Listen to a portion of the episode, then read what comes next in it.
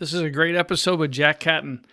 He's the son of a four star general, a uh, cadet wing commander while we were cadets, had a long and distinguished Air Force career, uh, resulting in a major general uh, title until uh, the end, which he gets into in pretty good depth. In fact, uh, this is one of the few ca- chances where Jack gets to tell to the cadet wing and to the to the grads what what happened, and I hope you guys really enjoy this.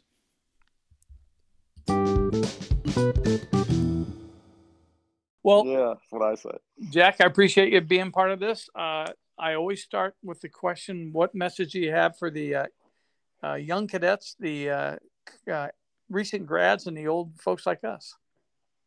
Yeah, well, I'll start with the young ones because I have the wonderful honor and privilege of having a nephew in our legacy class of 2026. Cool. Named Isaac Daniels.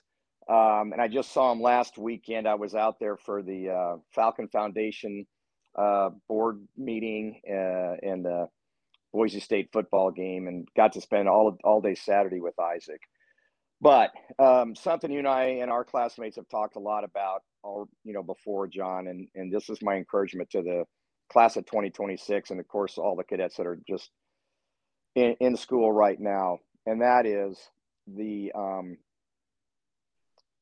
the lessons we learned there at the academy uh, in terms of the value and importance of honesty, integrity, uh, respect for each other, uh, regardless of background, skin color, faith, um, are are what really I think propelled us through our our lives to the, to this point. Um, the opportunities that so many of us have had inside and outside of the Air Force, I think, are all due to the wonderful foundation, um, not just the education, but the just the character development that we received back there at the Air Force Academy. I think it's the best start any person could get uh, in life, and so so grateful for it. And yeah, you know, it's as I told Isaac. I mean, there it's going to suck on some days. it's just not going to be fun, um, but it is so worth it. So hang in there. And this is hilarious. So uh, when I saw Isaac, I also was out there for the Air Force Navy game, and Jan was with me, my wife. So we got to see him and check in on how he was doing. And um, you, you'll remember we all had to take boxing. Yeah. Eight lessons in boxing, and you know my mother didn't want me to have to box, and she asked my dad to call the commandant. Said, "Would you please tell him that Jackie can't box?" You know how how fun would that have been for me? anyway, um, Isaac said uh, that yeah, he was getting through boxing and he didn't he didn't like it at all, but you know he's going to gut it out. And he said, uh, "So far, I've only been hit really really hard once." And I said, "Well, did you go down?" And he said, "No." I didn't go down, but I definitely saw Jesus. so, my point being, he's keeping his sense of humor. You know, it, it, some of that stuff's not going to be great fun, but at the end of the day, as you know, John, when we all get together for our reunions, it's a it's a weekend long of storytelling and reminiscing about all the crazy things that happened that we went through together as cadets um, that back then probably didn't you know we didn't enjoy that much, but but they they uh, make the stories that we laugh about years later. So um, it's just the best opportunity any young kid uh, can get uh, going to that school and graduating. So that's my encouragement for for those cadets that are in there now. Just it, it's it's worth every every minute so, uh, as you start your life. So that that begs the question: Why did you go there? How'd you end up there? Okay, good question for me. So, you know, my dad was uh, in the Air Force, and there's some good and bad news in that. Since uh, when I went to the academy, as you know, he was an active duty four star general. So my my my uh, freshman year was uh, had some added pain to it because of who my dad was. Um, but um, you know, I was growing up around airplanes, um, and I just loved airplanes, and and uh, and I enjoyed the the moving and, and going to different places. So I really wanted to fly airplanes. And when you and I were going to school, you know, it was right there, uh, 72, and the Vietnam War, which was a, um, not very popular with our nation. It was going on, uh, and and it just ended. And pilots, we were we had a surplus of pilots. So my dad said, "Look, if you really want to fly airplanes, um, you know you can go to m- many different schools but you're really only guaranteed to get into flying school because the slots are going to diminish is to go to the air force academy. Yeah. And i said I, I i thought he was right about that. So that is why i went to the academy. It was my best opportunity to uh, get into flying school. And did you uh and that so growing up an air force kid where where other places did you live Oh, uh, well, that's an interesting one, you know, because a lot of times uh, Air Force kids are going to see the world. My dad uh, kind of grew up in Strategic Air Command. um, and so all of our assignments were in the continental United States. So we I, we moved like 12 different times uh, before I went to the academy, but they were all in the United States. So we lived in California, we lived in Offutt, Nebraska, which is a big SAC place. You know, he transitioned out of SAC and uh, went into, well, of course, we're in DC a lot. So he's in the Pentagon for three different assignments. Okay. Um, 15th Air Force Commanders when we're in Florida, when we're in uh, um, California. And then he went to be the commander of military airlift command. So my last three years of high school, uh, we were at Scott Air Force Base, Illinois, and, and uh, graduated from Mascoutah High School, which is a very cool thing because in, eh, when we graduated from Mascoutah, uh, our class, the class of 76, uh, Mascoutah High School had six graduates in the class of 1976, which was the highest number ever from one high school. What, at least at that, at least at that time. Was Greg Lewis one of them, or was he? Yeah. yeah. No, well, Greg Lewis was one of them. He was a year. He was a year ahead of me in high school, but he went to the prep school, so he yeah. was in our our class of yeah. '76. Oh, that's cool. yeah, it's very yeah. cool. So, um, all right. So you show up at the zoo and and they fire the cannon. How'd that how'd that treat you?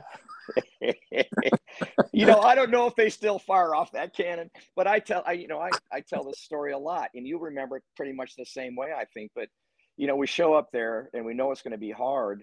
But those first couple of days, you know, we're, we're you know they cut our hair and they made us march around and stuff, but it just wasn't all that bad. And if you're like me, I'm going, well, this is this is this is not that bad. This is going to be then, a skate. This is going to be a joke. yeah, yeah, this is nothing. And then we're on the terrazzo, and that freaking cannon went off, and the our life changed forever. I mean, I've never heard so much yelling. I've never had somebody's you know face that close to my face yelling at me in, in my lifetime. I'll never forget it. It was quite an experience. And then the um, you know the the mornings when they would bang on our doors yeah, get out of the yeah. rack get out of the rack i mean it was you know rather it was terrifying and yeah. to the point that i would end up waking up about two minutes before they were going to start banging on our doors and you could hear the upperclassmen out there shuffling around and i'm just going oh my here we go again. We go. So yeah yeah that that cannon i'll never forget that thing. That was something. I remember the guy coming up to me going start counting. And i go what are you talking about? and if I'd been smart, I would have not said anything after he walked away because if you were counting, they they knew they hadn't tortured you enough yet. yeah, that is so funny. Oh, oh God! And then, uh, so you make it through Beast, and then uh, what was your what was your doolie squadron? How are they? Well, um, that was great, and then and BCT was uh, really fun uh, at the you know i mean i i, I it, it, was such a feeling of accomplishment to complete it. And that's what i think i appreciated the most because it it was hard but but we made it. And uh my second bct squadron commander was roe p. Staten. And uh, i was a jaguar. And I, I told this story actually already uh, to the class of 2026 uh, on their fourth of july thing um, you know, Mike Gould and Mike Byron from our class spent yeah. an hour with the class of 2026 at Arnold Hall. And uh, Mike had several of us, you know, tell a story um, about our, our doolie or our basic cadet training. And uh, I told the story. I got to share it with you because, sure. I'm, yeah. So we are Jaguars and Roe P. Staten from Dallas, Texas is our commander. And he, he is a great leader and really uh, demanded a lot from us. But one afternoon, we'd kind of goofing off and falling out a little bit, and he got severely ticked off at us, and so he got us back into our cadet area and got, had us all out there, you know, in formation and started barking at us about, you know, lack of discipline and being, you know, punks and all that kind of stuff. And uh, then he comes out and says, I want to know which one of you wussies uh, brought his pillow to Jack's Valley. so one of us had brought a pillow. And um, I'm going, you know what? The truth is, I actually thought about bringing a pillow, but I figured I probably shouldn't. And so I'm going, man, I'm glad I didn't do it. Well, to make a long story short, it was Dirk Werhane. He knew who it was. And he yells out there, Mr. Werhane, did you bring your pillow to Jack's Valley? Yes, sir, says Dirk. And uh, Staten calls out uh, Fedewa, who was an All American cross country runner. The guy was probably five eight and weighed 130 pounds. I mean, he could he could run from then until now and not get tired. And so he had Fedewa take us out on a run. And as you remember, we'd run from the cadet area and sometimes you'd run past where the outdoor theater was and then run a little bit, but then you'd turn around. But there, there were little check marks where we were kind of thinking we'd turn around. I'm pretty sure we ran all the way to the rifle range, which you know was way out there. Yeah. And and we run back, but to you know, but we were none of us were going to fall out, man. We were going to make it, and we were helping each other out and keeping each other going, and we all made it back to the uh, assembly area, and we're huffing and puffing and wheezing and near death um, because we had rifles, canteen, Yeah, oh, web yeah. belts, we had all that stuff, and then he says, Are you Jaguars tired? No, sir. You want to run again? Yes, sir. Oh, You no. know, why in the hell would we say something that stupid? You know, you're you're caught up in the moment. And so he sent us out again. oh man. That that was just too much. And that's why we call it the Staten death run, because we we go out again and they literally had a um, flatbed running behind us and Jaguars when they you know, jumped off the side of the road. An upperclassman would pick them up and throw them in the back of the truck. um, and uh, so anyway, that that was my funny story from um, from basic cadet training. Uh, but again, my whole point in sharing that is uh, what a great story today that we relive and laugh about. Um, but it was that teamwork and that uh, you know um, encouragement to each other to help each other get through it which is you know what you need in the in the military. You gotta you gotta have good wingmen and you gotta back each other up. So that was BCT. Um, then I go over to you were asking about starting the the academic year. And Yeah. I got I wanted to share that story first, but um, yeah, academic year. Um, one interesting thing I did, and I think it's worth mentioning because I want to do a shout out for the importance of um, athletics at the Air Force Academy.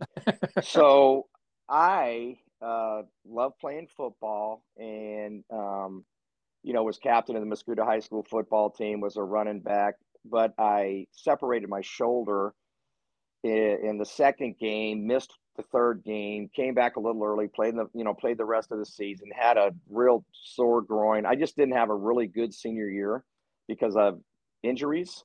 Okay. And so I didn't get recruited at all for football, but I just wanted to know whether I had what it took to play intercollegiate football. So I I walked on at the academy. So even if you're not recruited in all sports there at the academy, you you can try out.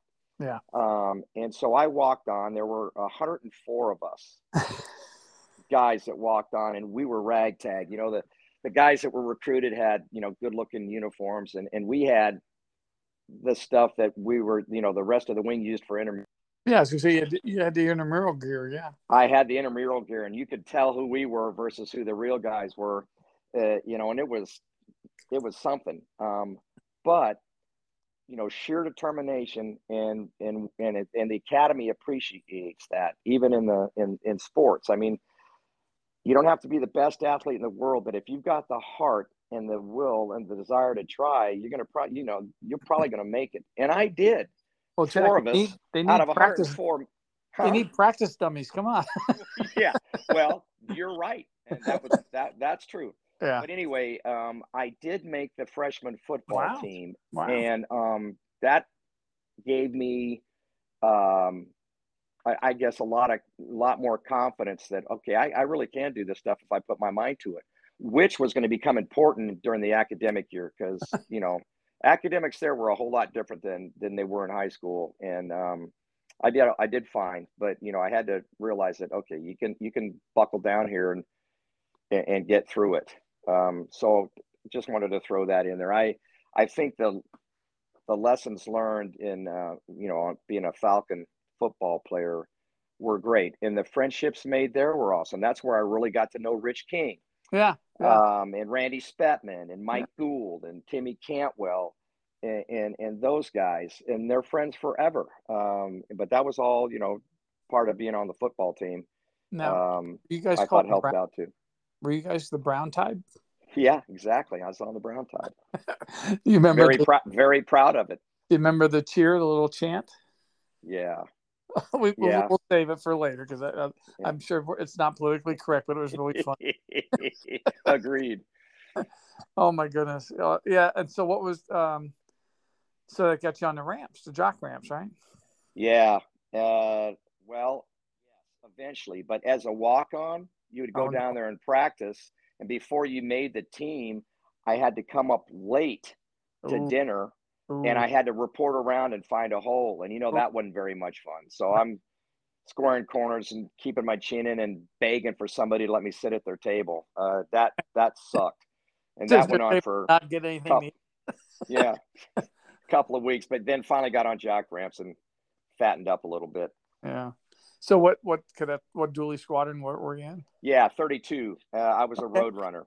Okay. Um, yeah, and a few of us Jaguars, you know, went up to being 32. Um, Joe Wysocki, yeah. uh, one for sure that ended up uh, being one of my roommates. and were they okay squadron? Were they pretty reasonable? Yeah, I think 32 was very reasonable. Um, we actually had um, some really good uh, third classmen. Uh, I remember still today, Andy Dichter was my element leader, and he was just super sharp um, and demanded a lot, but he was fair about it. So, uh, you know, with through all the knowledge stuff and things like that. So, yeah, I thought uh, 32 was a good squadron to um, get raised in as as a as a doolie. Um, I remember being very afraid of our um, squadron commander Wolfgang E.K. Gesh. I mean, just memorizing his name, you know, made me shiver a little bit. Um, but yeah, no, it was a, it was a real good it was a good squadron. Well, that that's good. I, I didn't have as positive. I was in 15 with a, a firstie named Stephen R. Lorenz, and they were really, Really? on us. So that's the sta- same Steve Lorenz that Yeah. became a commandant later Yeah, yeah. and a four star. Oh yeah, no, he, he's a famous dude. It just they were tough, uh, tough first they were tough on you guys. yeah, we, they did you know, our formation during the academic year to us. I was going, what the heck is this all about? wow. Yeah, Yeah, I would think we were probably in the middle to the laid back side of uh, in 32. I mean, we weren't totally slack. We were well trained, but it, it wasn't over the top. I don't think. and then um, so you said the academics were uh, different, but you you did okay, right?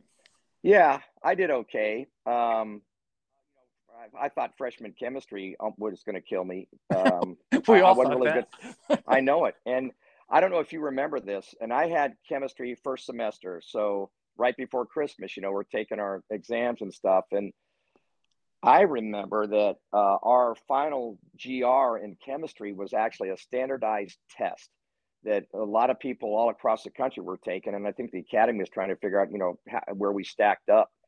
and, you know, I'm going through that thing and I think they're calling, you know, five minutes till pencils down. And I've got like 20 questions out of 100 left or whatever. I mean, Yeah. a lot of questions unanswered.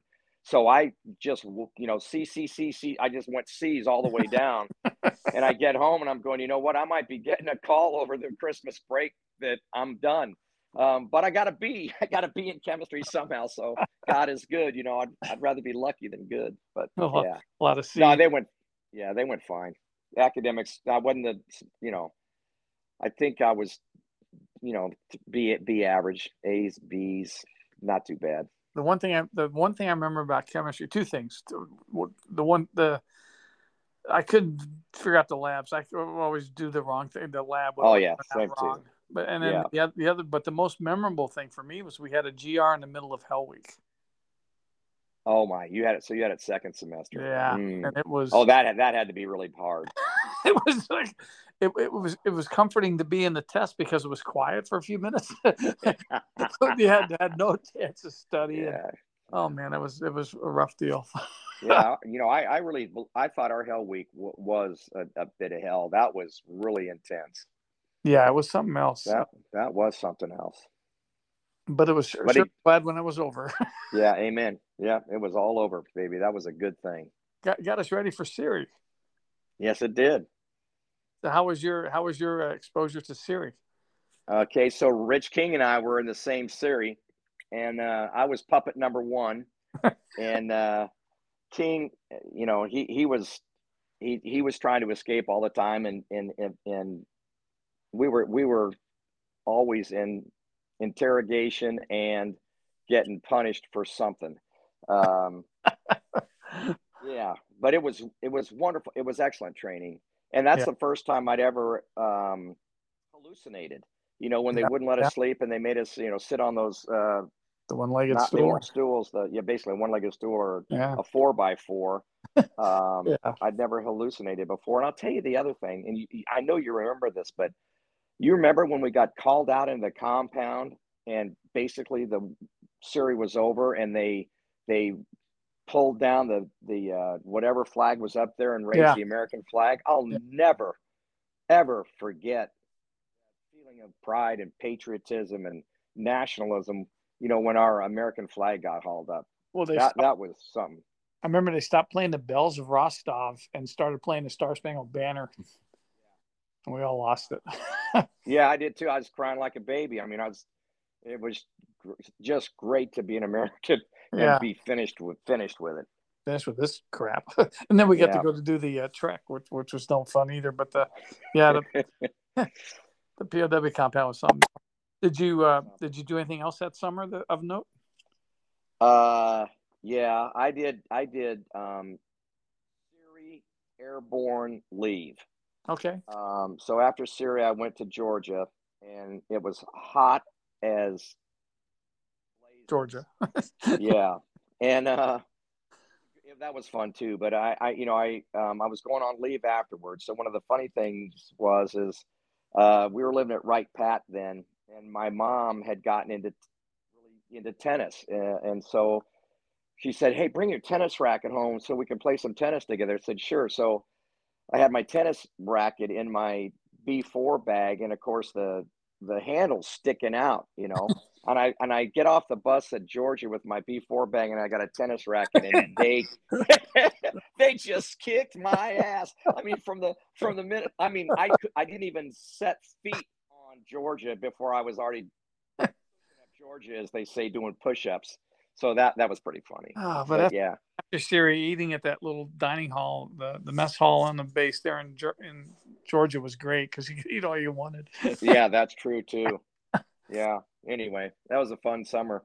Then then you moved on up to uh, a third degree. What's which squadron did you roll over to? Yeah, made a huge move, changed one floor, and uh, became a Grim Reaper in 31. so from 32 to 31. Yeah, yeah.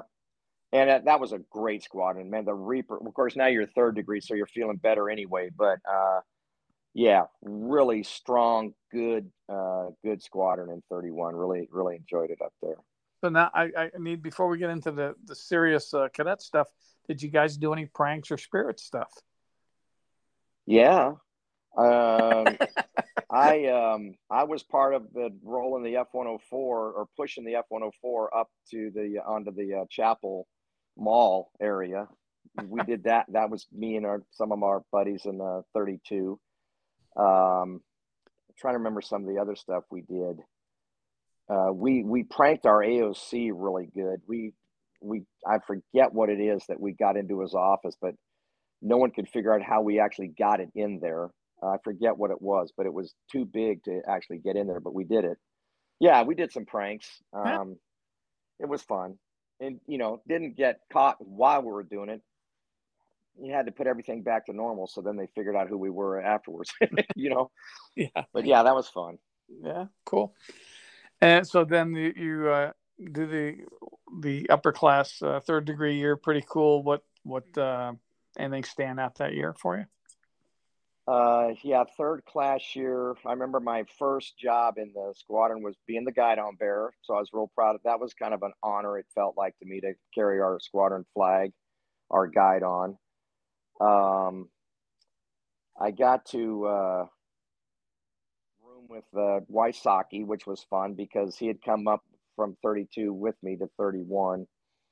Um, met Wade McRoberts. Uh, he was another one of my roommates, and um, that was awesome because he was such a such a good guy, and Wade was so studious, and we were, you know, we're all taking similar courses still as as uh, third degrees. Yeah, and um, he would highlight stuff, and I'd be you know, kind of behind the power curve doing something. I said, Hey, wait, have you studied up for such and such yet? And he said, Yeah, I'm done with that you, you, can you can read my highlights if you want. So I would just study his highlights in his in the book, and that that guy got I got good grades doing that. Um, so I I owe Wade McRoberts and his studiousness uh, and highlighting things that mattered, and he he hit it. He nailed it. I mean, he was. I had all the answers. It seemed like he seemed like he just could almost predict what mattered. Um, and so I'd go in and take those tests and I'd studied the right things thanks to my roommate. Um, I think, cool. yeah, third, you know, third degree year was just the friendship making uh, with the guys in the squadron, Buddy Lott, Bill Lanning, you know, Stu Young, Mike Gould. I mean, just wonderfully fun guys. And it, it, it was just good. And then you, you somehow got on the, uh, the big time leadership track. Yeah. Um, yeah. So, yeah, that happened, you know, junior year.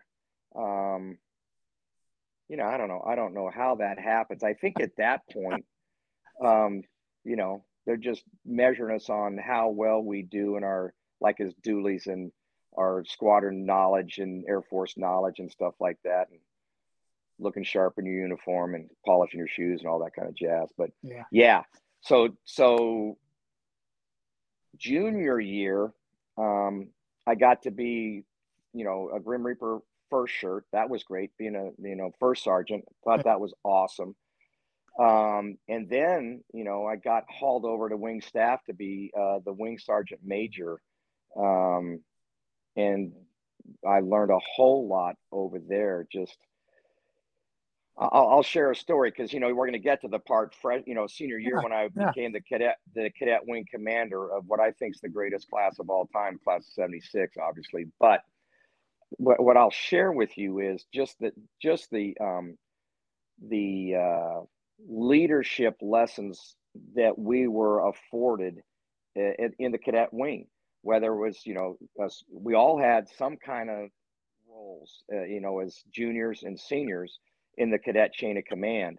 And um, the story I wanted to share is when I when we graduated, um, I had a full on two months before before I had to be in flying school. So lots of lots of time off, and I, I started off by going home and hanging out at my parents' house in Southern California. And I had to uh, write uh, an end of tour report. You know, the outgoing wing commander. What'd you learn? What's the state of the wing? you know, just tell us, pass on something that's going to help the next wing commander. And I went, okay, I'll do that. That's that's nice. I mean, I learned a lot. I, I mean, maybe I, I, I learned a lot of lessons. Maybe I can help the guy that replaces me, you know, not have to suffer some of the pains that I went through, um, which were not too many. I mean, I, I thoroughly enjoyed it. but here's the point of it. So I'm handwriting this thing. We don't have, you know, computers yet. Right. And I, I never was a good typer. I, I was, I was paying classmates to type my papers because I couldn't type in my butt.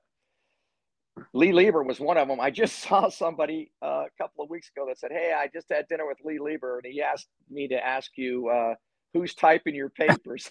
I said, "Well, thank God for uh, you know word processors and computers." But anyway, uh, so I hand wrote this thing. My dad was out of the Air Force by then and was working for uh, Lockheed Martin and he said, "Hey, let me, I'll take I'll take your notes in uh, and and have my secretary type them up for you." I said, "Great," and so he did that. And when he brought it back, and we were sitting down, you know, before dinner, just just talking, my dad, retired four star general, you know, military airlift command commander, Air Force Materiel Command commander. Um, he said, "You know, I got a," he said, "Jack, I read your I read your uh, wing commander into tour report." And I, I, I, I just can't emphasize to you enough the incredible opportunity that you have had being at the Air Force Academy and learning so much about leadership before you ever got started in the United States Air Force. Yeah. You said you you were talking about things uh, and, and how to approach situations and how to how you know how to do peer leadership, which is one of the most difficult of any. Yeah. Um, how to toe the line between you know, you know, uh, mistakes and crimes uh, that that that people in your command might make. Um, I mean, you you you're at you're at what I would consider um, lieutenant colonel, squadron commander level knowledge already, and you're a freaking second lieutenant. um, and I said, "Wow."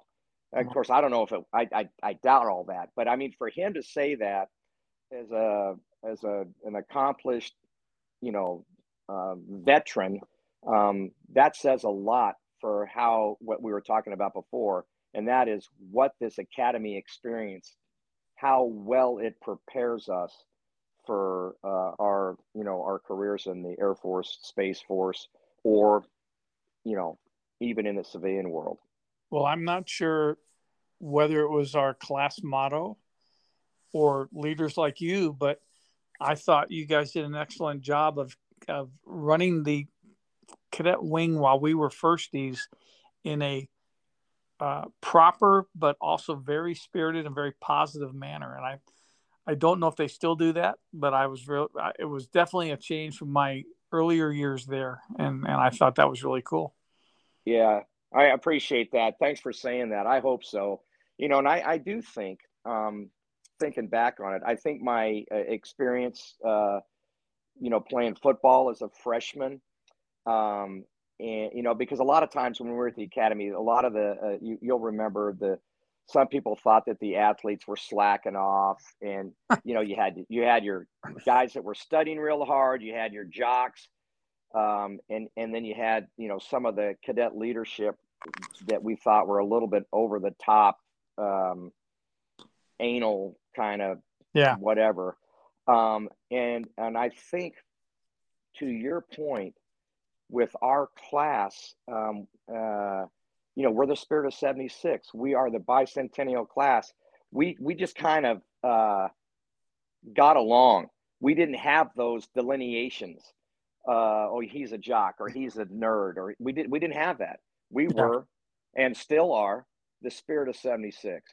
And that's the way our senior year, thank you for saying that. That's how we approach stuff. Listen, you know, I'm the I'm the cadet wing commander right now, but I'm I'm still just Jack and and I am a member of the class of 76. Well, I'm only yeah. I'm only different in that I've been put in this position of leadership.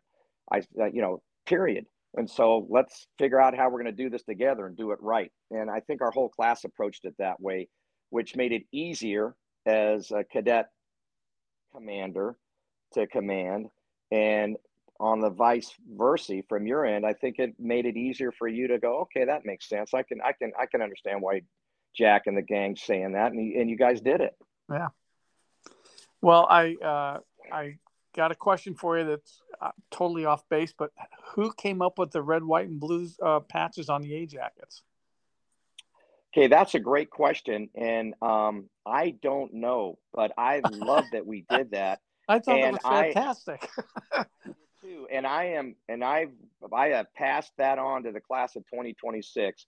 And I reminded them of it uh, this past weekend when I was there. I talked to their actual freshman class president, and I said, "Hey, you guys need to work on getting your red, white, and blue 26 on your A jackets because we're the only class that I have ever known of in the history of the academy that had a distinctive patch. And you guys need, you guys, all you got to do is ask, and I think you'll get it." Yeah. Um, and so anyway, yeah, I don't know, remember whose idea that was, but I sure it was. I'm sure glad we got him. Yeah. No, that was really cool. Yeah, very cool. So I, I, I assume that that kind of leadership responsibility took away any uh, clubs or steam uh, blowing off activities you or you had to deal with because you, you probably were busier than anybody else between the academics and the uh, the leadership stuff. But did you have any clubs or or or ways to blow off steam that you wanted to share? Well, you know, I met my to become wife Jan, and now we've been married for 45 years. Um, halfway through my junior year, um, so spent a lot of time with her when I could. So I wasn't just at the academy all the time. Um, I enjoyed playing golf, so I'd still I played golf a little bit while I was at the academy. Uh, spent a lot of time with Jan doing all kinds of different things. Um, so yeah, you know, I don't. I think it's. I'm glad you asked this question because we know as we go through life, uh, one of the challenges is a, a healthy work-life balance.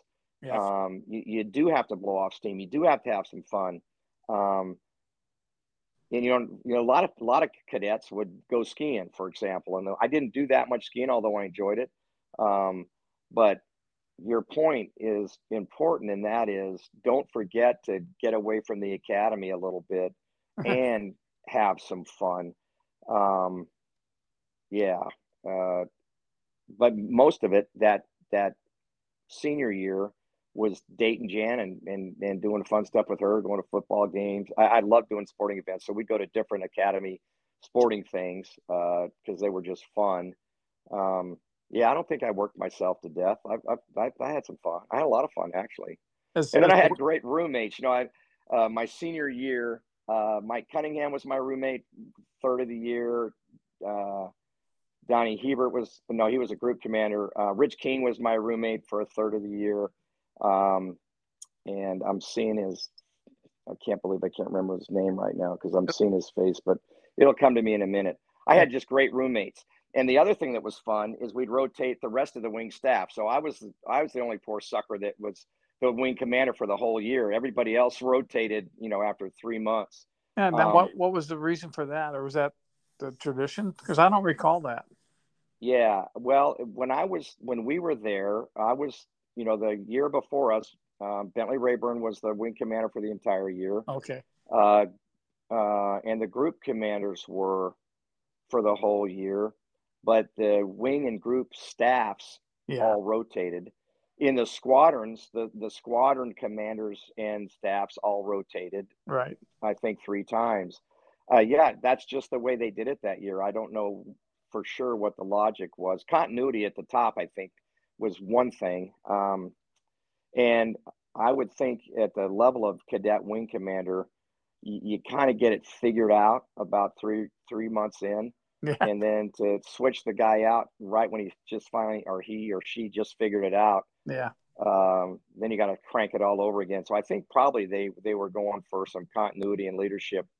And then and then cycle out the the, the rest of the staff probably made more sense. And and it worked i think it worked pretty well Now I know at that level because when you're on academic probation a lot, you don't get out much. But I know at that level, you get to meet a lot of really cool people. Do you have any interesting uh, personalities that you that you met while while a cadet that you wanted to share? yeah well one fun thing was you know we're the bicentennial class again so being a cadet wing commander in, the, in, in you know 1976 was quite cool um, so like you know um, vice president rockefeller came and gave our uh, commencement address so uh, you know i get to meet him and escort him around which was kind of cool um, the uh, Miss America came out, um, and I got to meet her, and you know, kind of escort her around to Jan's dismay. Yeah, I was gonna say, forget Rockefeller. Yeah. the heck, right? yeah, yeah, I know. Um, the, the uh, I think that if I remember right, I think the the uh, the um, Rockettes, Okay. the you know, Music City, whatever, Yeah. the New York Music. City Rock, whatever, the Rockettes came out. I got to meet all of them. um, yeah, so j- there was some, there was just some fun kind of, and anytime we had a, um, uh, concerts our senior year, I got to meet, you know, the, uh, the stars that were, that were our senior year. I got to meet like Karen Carpenter. Wow. Um, I didn't meet Harry Chapin. Remember, he came out. I don't remember Yeah. what year that was, uh, but uh, I didn't meet him. But I, I, I remember meeting a few of the uh, musical groups that came out. I thought that was pretty cool. Did you meet Linda Ronstadt? Because she was was she our first year? I don't remember meeting Linda Ronstadt. Okay. Yeah, I don't remember meeting her. All right. That so she might have been her first, but I don't remember meeting her. people listening in, if you get to be the wing commander, you get to meet the the rock stars. You get to you know There you- Taylor, Taylor Swift or whoever comes out to the academy, you get to meet them. That's right. That's a cool thing. yeah.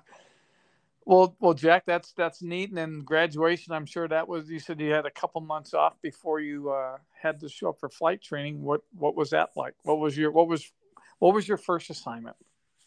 Uh, well, before flying school, I spent about 10 days in Hawaii, a couple weeks at home, a week out uh, here on the East Coast at the beach. So I had a really good time. Um, but I went to flying school at uh, Williams Air Force Base in Arizona, which is no longer a UPT base, but uh, three parallel runways, great place to learn how to fly, except for it was so hot. So I started in August, and you know, you're flying T 37s. The uh, parking ramp is black asphalt. so you take a, you know, 110 degrees of uh, Arizona heat and bounce it off of black asphalt. It's probably 130 degrees, you know, when we stepped in those airplanes. But flying school was, you know, I, I wanted to be there so bad. Um, I was so glad to be there. I, I just loved uh, learning how to fly. Um, so that was a huge, that was a great experience. And When you and you um, did pretty good. You were like the number one guy in the class, right? Yeah, well, I had another really good buddy, and you know this guy well, Mike Byron. Yeah. Uh, so Mike Byron and I, I think were, you know, it, it would be hard to say who was better than who.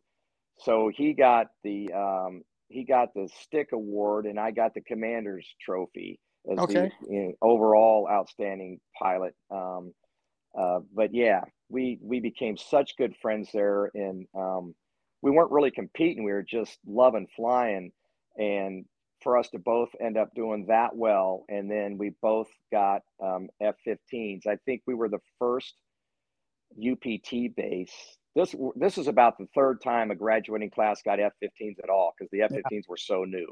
Yeah. Um, but we were the first base that had two second lieutenants get F-15s. So this was really fun. So Mike and I are together at Willie. We both get F-15s, so we go together to um, fighter lead-in training down in Alamor- Alamogordo, New Mexico, and then we moved together to um, back to Arizona, but this side on the on the uh, other side of Phoenix to go to Luke and learn how to fly the F-15. Wow. Then we get assigned together to our first operational base, which was Langley Air Force Base, Virginia. Yeah. Um, and then we get another assignment together back to Luke Air Force Base to be F 15 instructor pilots. So we did like our first six assignments together. Um, so we became dear friends. His wife, Cherie, and Jan are best friends. Mike and I are best friends. Cool. Um, as a matter of fact, we just together with the Byrons this past August uh, went to Paris for nine days and a day of that at Normandy, um, looking around. And so, yeah, that that was our first assignment was Langley Air Force Base.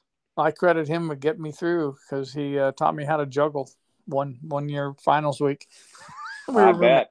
we were roommates, and he he and you'll appreciate this. I don't know if you know if he ever t- shares this story, but we uh, we learned how to juggle in, in the dorm room, and after finals, we went down to the uh, the You literally, mall. you literally learned how to juggle, not just juggle and move time around, but you're juggling something. No, we're we're three balls throwing tennis balls in the, in the room, and we we took our little act as the two of us could. We we, we had a hat or I can't remember a hat or some some other prop.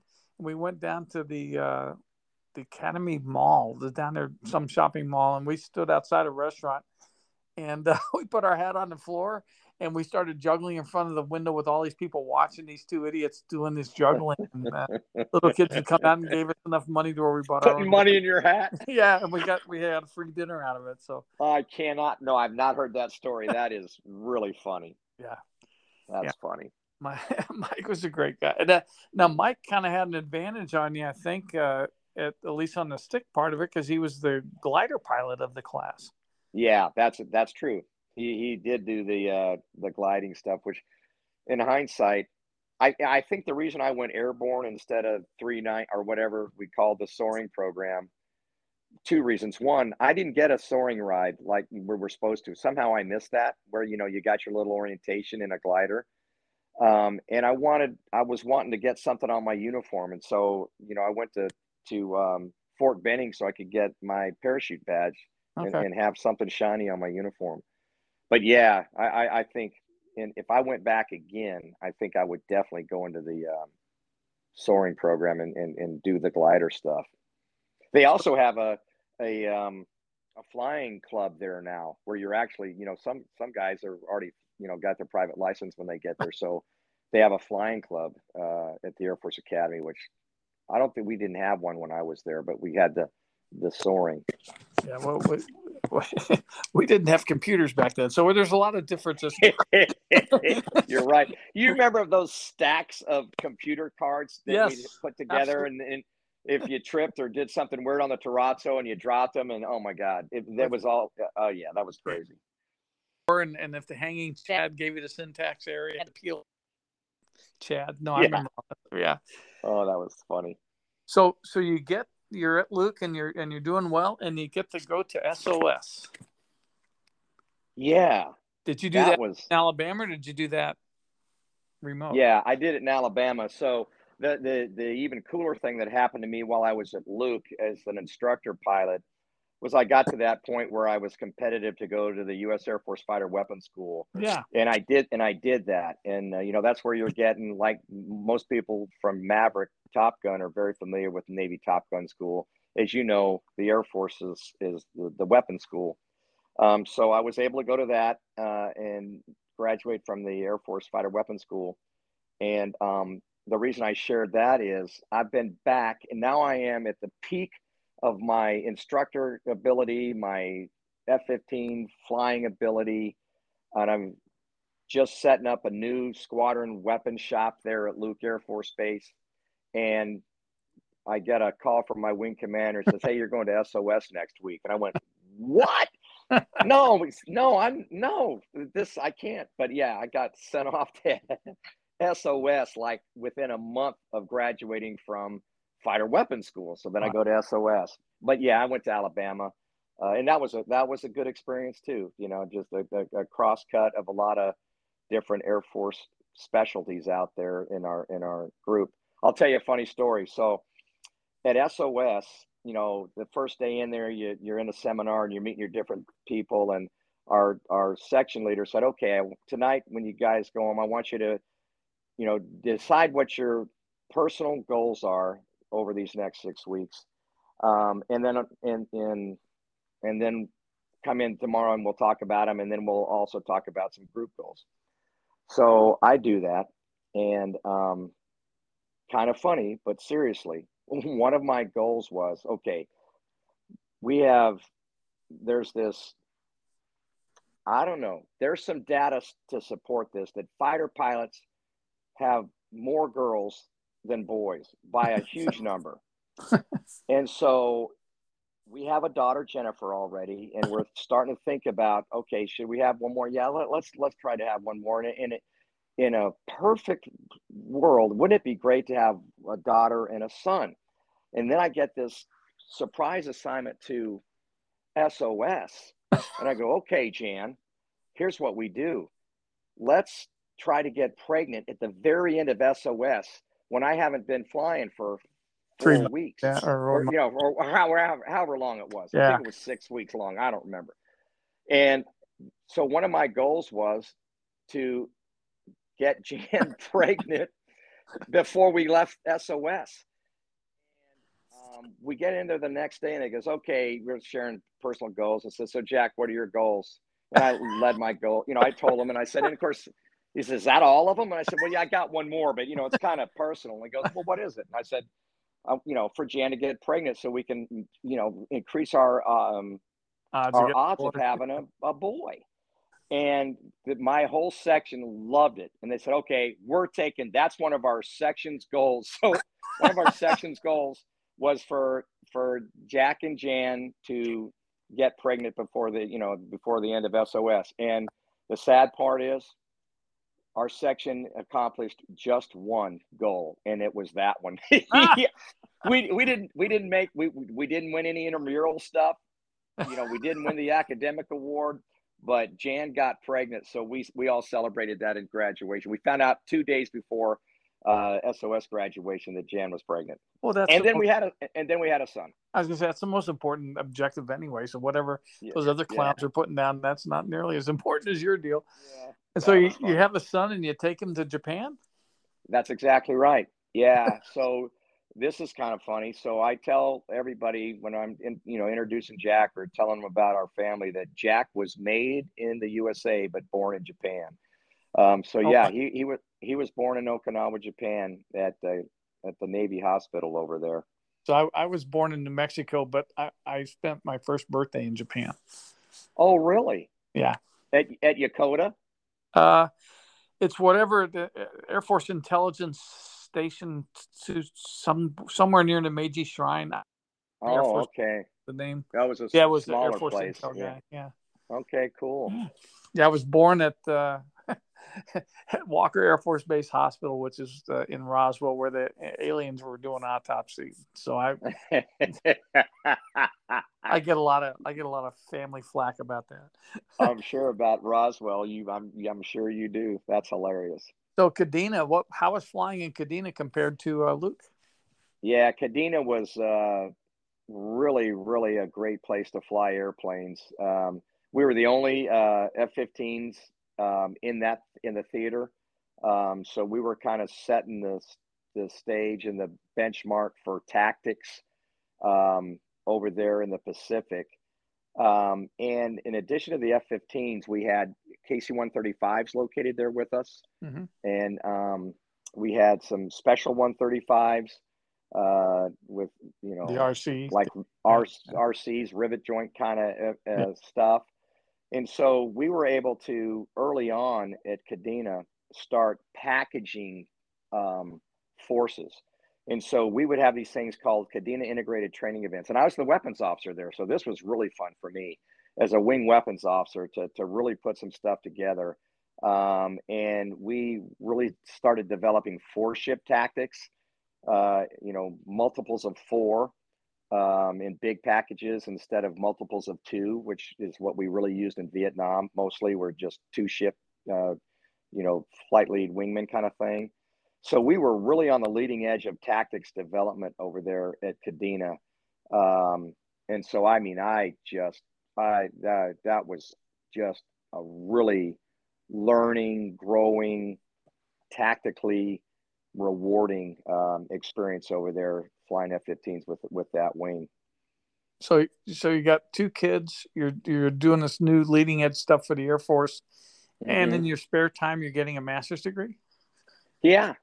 Yeah, you've done your homework. Yeah. So, well, this is interesting. You asked that. So, because a lot of these, you know, graduating cadets are going to do the same thing. They're going to be getting their master's while they're doing their job. But yeah, so I got my uh, master's in systems management from the University of Southern California remotely Yeah. uh, over there in uh, in Okinawa.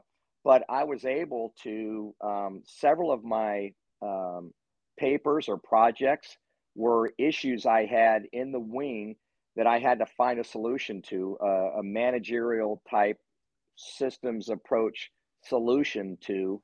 Um, and so I could double, you know, I could solve a problem for the wing and get credit for it towards my master's degree.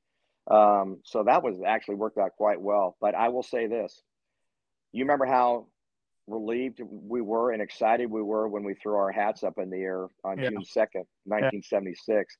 It was a incredible relief to uh, get that master's degree program completed. I was so grateful to have that done uh, over there at Kadena because, to your point, extremely busy there. Uh, but still, you know, found a found a way to get the masters done. And I, you know, I, I give probably the academy helped us figure out how to do more things than we should have and, and get them all done. You know. Well, yeah, it's all time management and priorities and everything. Yeah. Yeah. Yeah. What uh so and then from from there you go back to DC, is that right? Yeah, I made a pit stop in uh, Fort Leavenworth, Kansas. Yeah, uh, I was going to ask back. you about that. So yeah, so I wasn't in the prison. I was on the uh, opposite side uh, of the post, uh, going to uh, Command and General Staff College, which is the Army's version of um, Air Command and Staff College at Maxwell. Yeah. And actually, I'm really glad I got to do that um, because I got to really learn a lot more about our Army brothers and sisters. Uh, I got to appreciate the fact that uh, the Air Force is the right service for me, not the Army. um, God bless them, you know, but but they do take a little bit of pride in, in making things difficult. Um, where, where you know where we're going to try a more efficient way to get things done. But yeah, it was a great year in Fort Leavenworth. Really good for the kids uh, because uh, you know, in, in when you're in school, you have tons more time. You're not deployed anywhere, but I mean a full on year of just hanging out with Jan and Jennifer and Young Jack. Um, we had a really really good time there in Kansas. Uh, you know, it's a good part of America. They they they love their military, so the community was real nice to us. And uh, yeah, that was a great year. Spent a year there, and then uh, to the Pentagon as a major uh, to work on the uh, in the air staff for a while, and that was fun. I was going to say, I think that's an important point for everybody who's thinking of the Air Force as a career and, and wanting to climb to the highest ranks, and that is get to the Pentagon, but get there early. Yeah, you're probably right about that. Um, and you know, it's not flying airplanes, which is you know what yeah. some several of us have signed up to do. Um, but um, you learn so much about how the Air Force really works, um, and you do have an opportunity uh, to help shape uh, the Air Force you're going to go back to yep. uh, when your when your staff assignment's over. Um, so my job when I was there, I was working in um, Fighter Force Structure Division. It was XOXFT then. Um, but anyway, uh, my main job was working on um, the Advanced Tactical Fighter, which became the F 22. Yeah. Um, working through the requirements, um, getting, helping get um, air staff support, congressional support, uh, Office of the Secretary of Defense support. I mean, getting a major program through the wickets um, is is a real challenge. Um, and so I got to learn how all that worked and got to be part of um, those requirements, getting them blessed by the um, chief of staff and then OSD, and then spent a lot of time over there explaining to Congress why we needed the advanced tactical fighter to replace our wonderful F-15s. So um, my experience in the in the Pentagon because of that. it was it was good, and we made it fun. We had I got to tell you a funny story here. so we had a we had a a conference room um, in our little section uh, there in the Pentagon because we had a lot of contractors would come in. You know, the Boeing's and Lockheed yeah. Martins and Northrop Grumman's would all come in and pitch their stuff because we were we were trying to figure out you know what the fighter force was going to look like what kind of air-to-air missiles were we going to buy what kind of bombs were we going to need what kind of airplanes were we going to you know blah blah blah and that conference room uh, also doubled as a well we called it it was a fighter bar. You know we had a fighter bar. And um, so we had in there we had a we had a helmet rack. So we had our flying helmets there. We had our g suits hanging up. And so we would cruise into the bar and it would just re- remind us that you know, this will not last forever. we're still we're still helping our Air Force, and we're going to be able to go back and put those helmets on one day. And uh, so anyway, um, the funny two funny things I wanted to share. One is, so that's 87 to 90. I'm there in the Pentagon, yeah. and um, the deglamorization of alcohol kind of hit. You know, political correctness is is beginning, and one of the things was, you know, you know, you, you guys are too mischievous, or you know, you're drinking too much, whatever. And so an edict comes down that, um, hey, you guys are going to have to close down the fighter bar. And we go, okay, that's not right. I mean, that that bar means a lot to a lot of people, and it's back to the time management. It's about back to having a little bit of fun when the at yep. the end of the day when you're exhausted, and you know, the the esprit de corps that we learned at the academy and in our in our flying units and our in our Air Force squadrons. I mean, you you don't want to lose that for three whole years while you're at the Pentagon.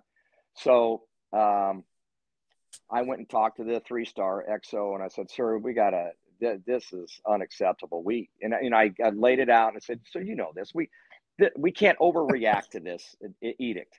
We we need to be able to unwind." And he says, "You're right." He said, "Okay." Um, you guys can open the bar um, um, Air Force historically significant day. and I said, Yes, sir. And uh, as God is my witness, John, within less than 24 hours. So, so that was one day. By the end of the next day, we had a staff package in there in front of the on the XO's desk, and we had researched. Rich King was part of this. He was in that mafia with me. Yeah. We had researched and found uh, some important Air Force significant thing for every single day of the year. Oh yeah. So, oh yeah. oh yeah. So we're gonna have this baby open any day we want. And the XO just laughed and said, "Okay, just don't advertise. Don't just stay out of trouble." So anyway, that was kind of funny.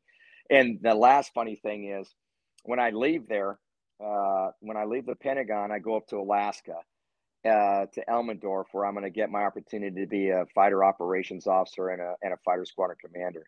And when I took when I took that helmet with the, with the mask that had been in the fighter bar for three years, yeah, and, and the life support guy got a hold of my mask, he says, "Sir, where has this been?"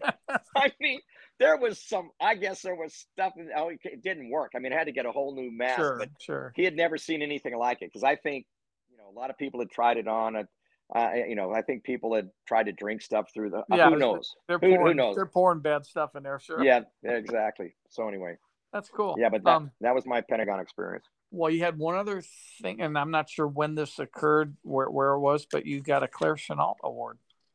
Yeah, uh, yeah, that came from my time at Kadena, and oh. that was back to um, some of the incredible stuff we'd done, and um, you know, like those Kadena integrated training events where we've got, you know, fighters and tankers and rivet joints and bombers all working together.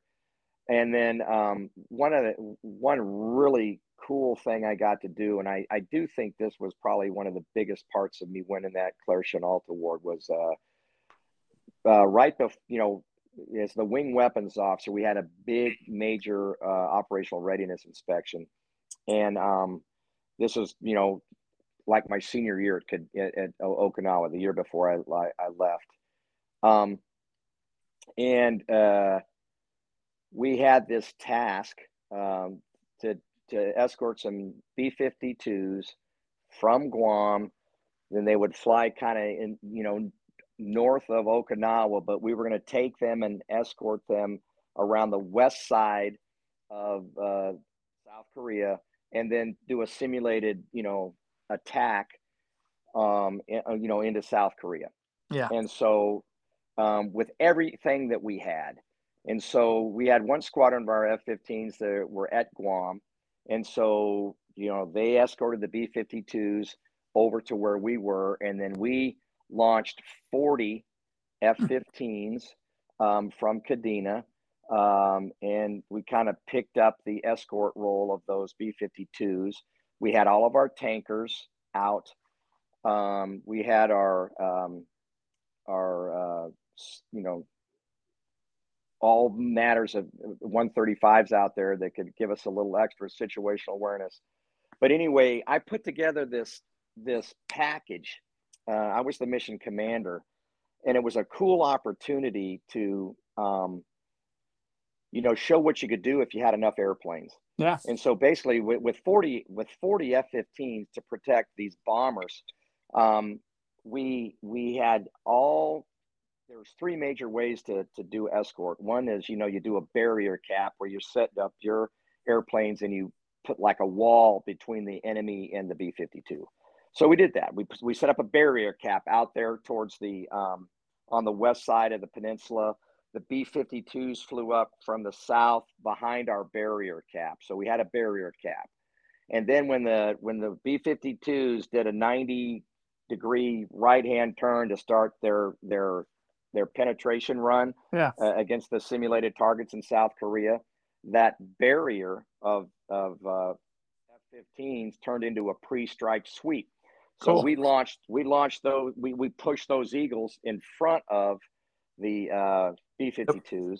So we had a pre-strike sweep, and then I also had a four ship of F-15s uh, doing a counter rotating cap above and below the B-52s. So there were they were in close escort. So we had a, bar- a barrier cap, a pre-strike sweep, and close escort. There was no way any bad guys, simulated bad guys, were going to hit our B-52s.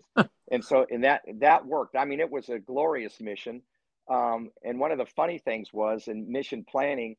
Uh, when I was talking to the B-52s, who were, you know, their mission planning at Guam, and um, they're saying, okay, we're gonna we want to come in at you know whatever altitude, twenty three thousand. I said, ah, I can't do that, man. You're going to be right in the middle of the cons.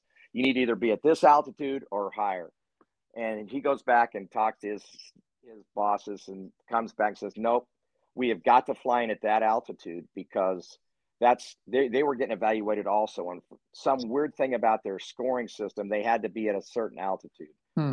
So these B 52s are coming in right in the contrails. You can see them from 200 miles away, but you you couldn't you couldn't you couldn't see any F-15s, right. obviously. Right. So, funny thing is, um, the guys that were the the IG guys that were riding in, you know, some of the um, F4s and F16s that were the adversary air. Yeah. I mean, they're taking off and they see them, and it, it is hard when you're looking at contrails and you know you want to go shoot what's putting out that contrail, it's pretty hard to pay attention to your radar and realize that you're getting absolutely slaughtered by F-15s. so we we crushed the enemy, and so it, it, it ended up working. But um, that was a a really uh, the IG just went nuts over that. Um, the whole way that Kadena approached that task. Um, I think that's that that is probably what led to that uh, Chennault Award, and, cool. and we'd written our own wing tactics to talk about those four planes, you know, yeah. uh, sections. So anyway, yeah, that was a they're very. I was very humbled by getting that award. It was a team effort, but I got credit for a lot of it. Did you uh, have something similar up in Elmendorf? Yeah, Elmendorf another incredibly wonderful place to fly airplanes because of just all you know alaska's big and there's so much range space that you can uh, fly supersonic over without having to worry about you know uh, upsetting animals or tribes or people or cities or whatever Oh, come on. The, Kadena, the caribou, caribou get mad at you. They, they get a little mad. But yeah, um, Alaska was just tremendous and another great place for the family because it was just it's beautiful up there. It's dark in the winter for sure um, you know and the days are short but in the summer uh, the days are long and um, it, we had a lot of fun doing outdoor activities as a family. I got to be a fighter squadron commander which was the still probably the best job ever.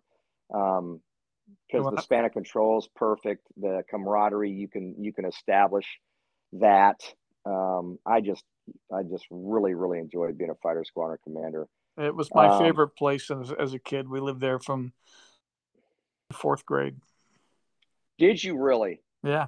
You know you know what I'm talking about then. Oh yeah, no, we we, we left Anchorage uh, two months after the big earthquake, and then my dad got wow. got stationed as an instructor, uh, or actually did Air Force Air Command and Staff College, then an instructor in SOS. So we left Anchorage, Alaska, in the summer of '64 and moved to Montgomery, Alabama. That was that was wild.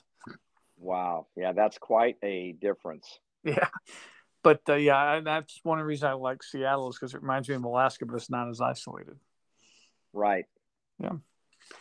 No, I I, I love the.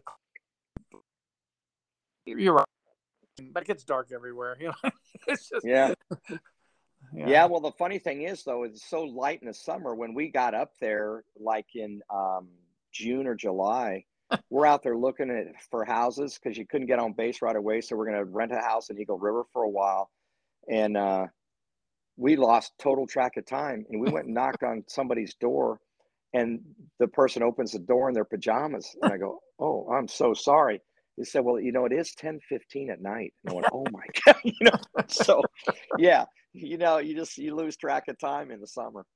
Oh my God, Eagle River was just a uh, stop on the way up to Palmer when I was a kid.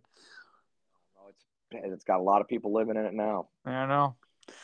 And then you go to you go to another nice part of the world called Mountain Home. yeah, so um, yeah, Mount. Okay, yeah, what you're what you're going to find out. The theme of this is I didn't have a bad assignment. I mean, every one of them was spectacular in some way. So I left Alaska, did a quick year uh, in DC at the National War College, okay. um, and figured uh, we were going to probably stay there and do a joint staff job because I'm at the National War College, and you know you got all the services there. Um, so we bought our bought a house here, here in Northern Virginia, and then of course didn't stay in the in, uh, in on the joint staff. That's when I went to Mountain Home, and boy, am I glad.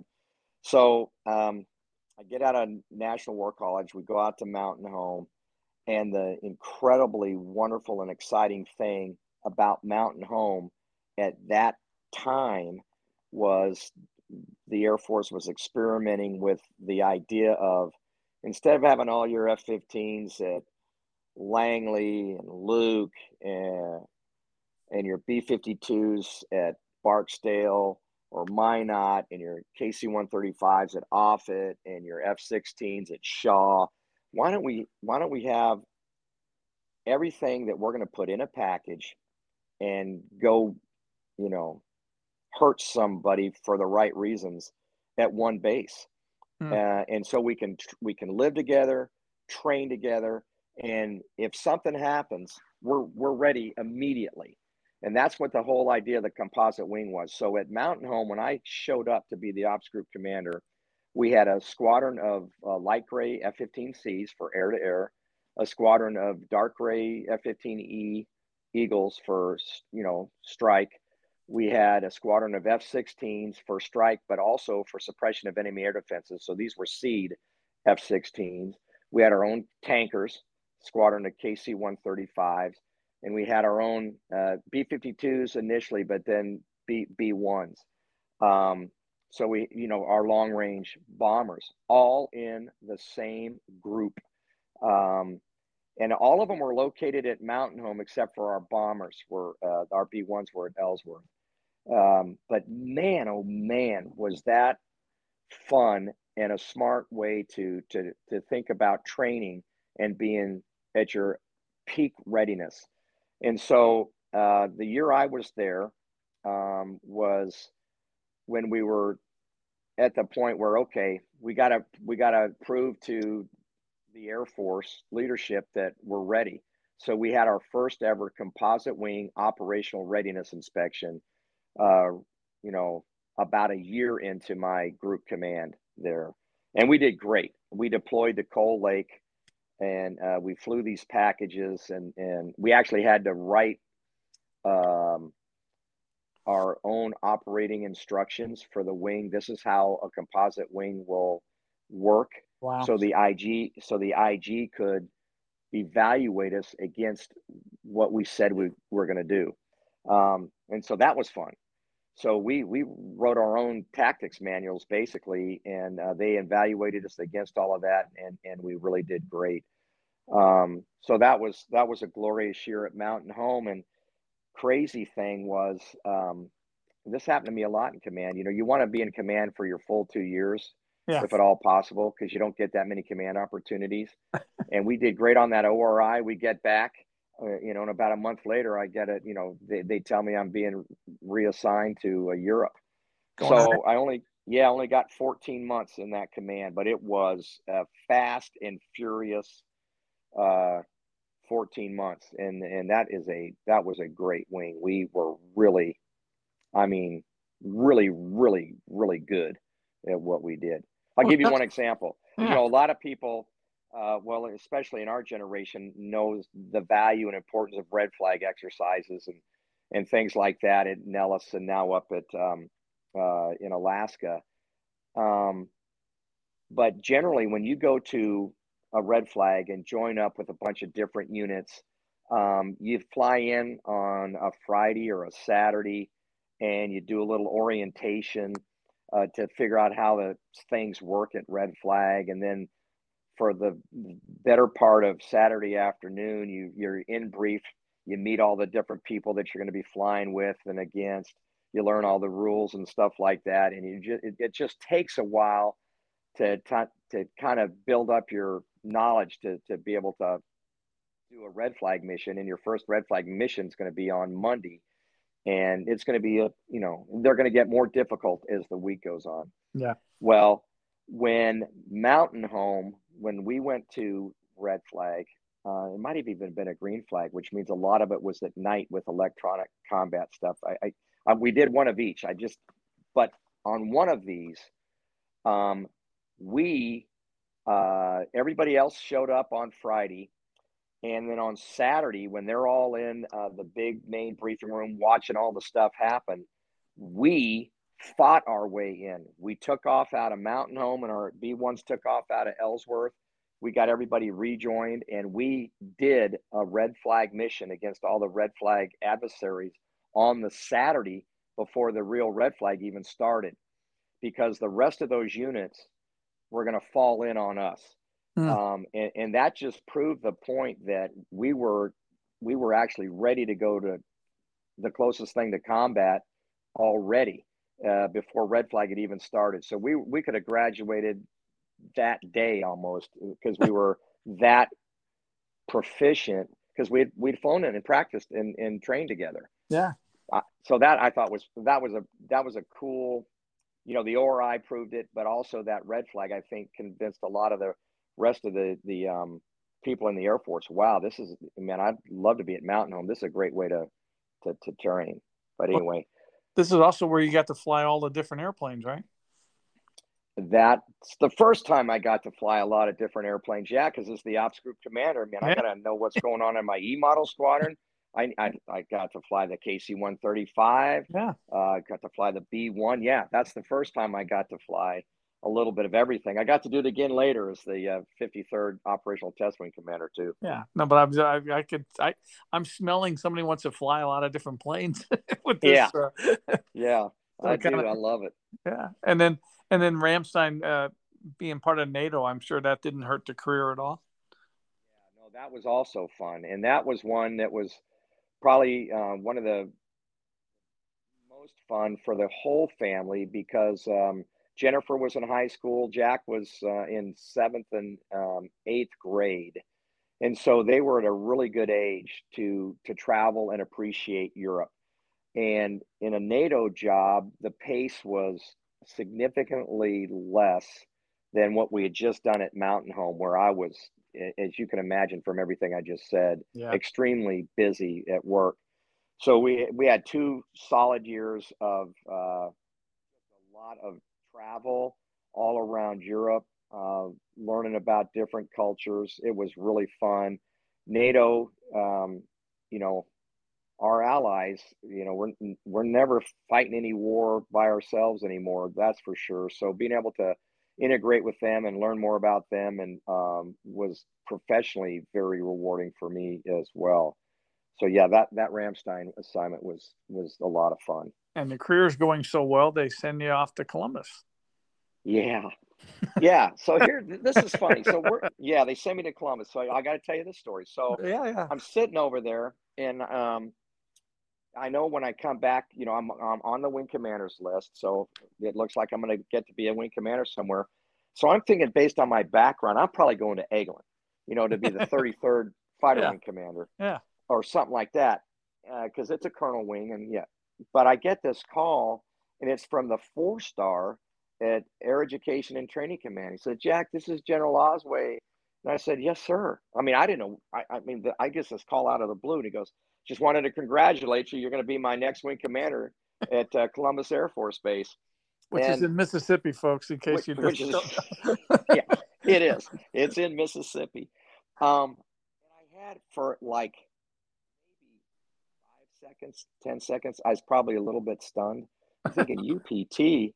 I left UPT a long time ago, and then you know my brain starts thinking about it. Okay, I'm going to be in an environment with a bunch of lieutenants that are so excited about learning how to fly and are so impressionable oh i'm going to be good at this this is going to be fun and so um, yeah so i i recovered myself quickly and you know thanked the the general for you know picking me to be one of his wing commanders. And so yes we headed to mississippi uh, in the 14th flying training wing. And you know as we've been talking john um, it's obvious how much i enjoyed every one of my assignments. But now people always ask me, well, what was your favorite assignment? And that's not easy, as you can tell, as your Yeah. listeners can tell. Um, man, I mean, I, this guy really had some great assignments, and I loved them all. But I will say this, believe it or not, my favorite assignment, and I think for Jan, I know for Jan too, was at Columbus Air Force Base, Mississippi, and it was because of the mission. Um, it, uh, you know, the enthusiasm, the excitement, the learning curve of these young airmen and their several of them with their brand new wives and maybe some babies Yeah. um, getting their air force career started was that was the most rewarding um, assignment of our of my whole career. I absolutely loved it and so did jan. We had a good command team there um, and we got to help get these young airmen and in many cases their families uh, off to what we thought was a good positive start in the air force And and then after that one, you had to go to the a real armpit of America and be an inspector general guy. Is that right? yeah so yeah another hardship assignment yeah. Let, let's send the Cattons to hawaii well it's the least they could do because they took me out of command early again There you go. there so there i am i'm at columbus for just a little over a year i might have gotten 16 months in there maybe no i think it was close just barely a year they but they did send me to hawaii. So okay that's good. So i had to give up columbus too early. Um, we go to uh, hawaii and i'm the inspector general and of course no one likes the ig Yeah. it's like going to the dentist you know no, dentists don't have any friends igs don't have any friends. But the cool thing about being on the ig team was if you do that job right um, you know like they would tell us i mean i'd heard igs before say that hey we can we can help you we're here to inspect you but at the same time you know we're going to see where you need help. Well i took that to heart.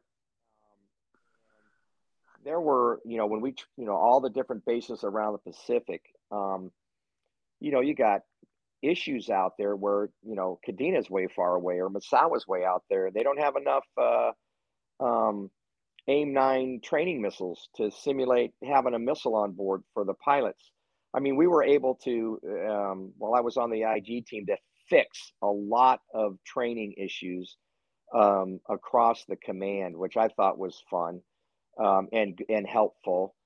Um, we also got to um, assess command climate. And the pacaf uh, commander at the time said jack can you when you're on these inspections can you get a good feel for whether we've got good leadership out there because you know retention's always a problem esprit de corps or, or, you know you want you want you want a positive attitude in your units can you tell if there's a just a a disrespecting, not nice kind of a commander out there? And I said, Oh, yes, sir, I sure can. There, that's really it. Really is. It's pretty obvious. Uh, when you spend a week with a with a unit with a wing, you can you can you'll be able to tell. So he had me looking at that, um, which I thought was important. And for the most part, we had wonderful commanders. But you know, every once in a while, uh, you're going to have one of those leaders that just disrespectful, mean, whatever. Um, and we were able to clean out a couple of those. So that that was good. So yeah, the kids loved Hawaii. Uh, I loved Hawaii. My uh, golf handicap got to single digits over there because this is funny. You know, I don't hit the ball straight all the time, but palm trees don't have branches. You know, think about it; they're skinny. You know, and the and the and the prawns are way high. So if you go into the quote woods in Hawaii, you can get back out. There's there's more air than there is branches. So there you go. Anyway, my handicap got low, a little bit lower. And and you did that for a few years, and then it was back to the states. Uh, yeah. Was it Eglin first or DC? Yeah. Okay. No, it was Eglin, and this is when I got to fly more airplanes again. So okay. Um, I left uh, the the IG job at, at PACAF and uh, came back to Eglin Air Force Base. And Eglin's got a couple of wings down there. They have the, they have the Air Armament Center there. They also have the 46th Test Wing, which is developmental test. That's the blue patch wearers, the, the Edwards kind of developmental test pilots. And then they have the 53rd operational test wing, and that's the the weapon school graduate guys uh, that are wearing the you know the the weapon school patches. And after the DT guys say, yeah, this this weapon's ready to to to you know kick it over to the operational guys, then we would ring them out and and figure out the tactics and techniques and procedures to use a new weapon or a new radar uh, or a new plane for that matter. And that's what the 53rd Wing d- did was operational test. And the unique command challenge for the 53rd Wing is, um, you know, we had some F-15s, F-16s, and some A-10s right there at Eglin. Um, but for doing operational test on the B1, well, you did that where the B1s were. So I had a, uh, you know, 17 geographically separated uh, units mm. all around America. And so, you know, did the B1s we did at um, Dyess, the B52s we did at Barksdale. Mm. Um, you know, we were we were just spread out all over the place. We also had stuff out at Edwards with the DT guys, so we could do some stuff jointly. So anyway, that that was the 53rd Operational Test Wing, um, and I again, you know, to really understand, especially with your command being dislocated like that, I was on the road of, of quite a bit to to visit with, fly with, and um, you know talk to my my units spread out across the country. And uh, then it was was it DC next or was it Langley? It was DC. So so this kind of terrible. Again, I'm a wing commander again. Yeah. Um, I've been there a little over a year um, and uh, 9/11 happens. Yeah. Um, so at that point, I've been there what 13 months, maybe um, 14 months. And so the first thing that happened was uh, I got sent TDY to Tampa uh, to CENTCOM headquarters because that that command was very very Army centric, and what we needed to do over there in response to 9/11 required so much air.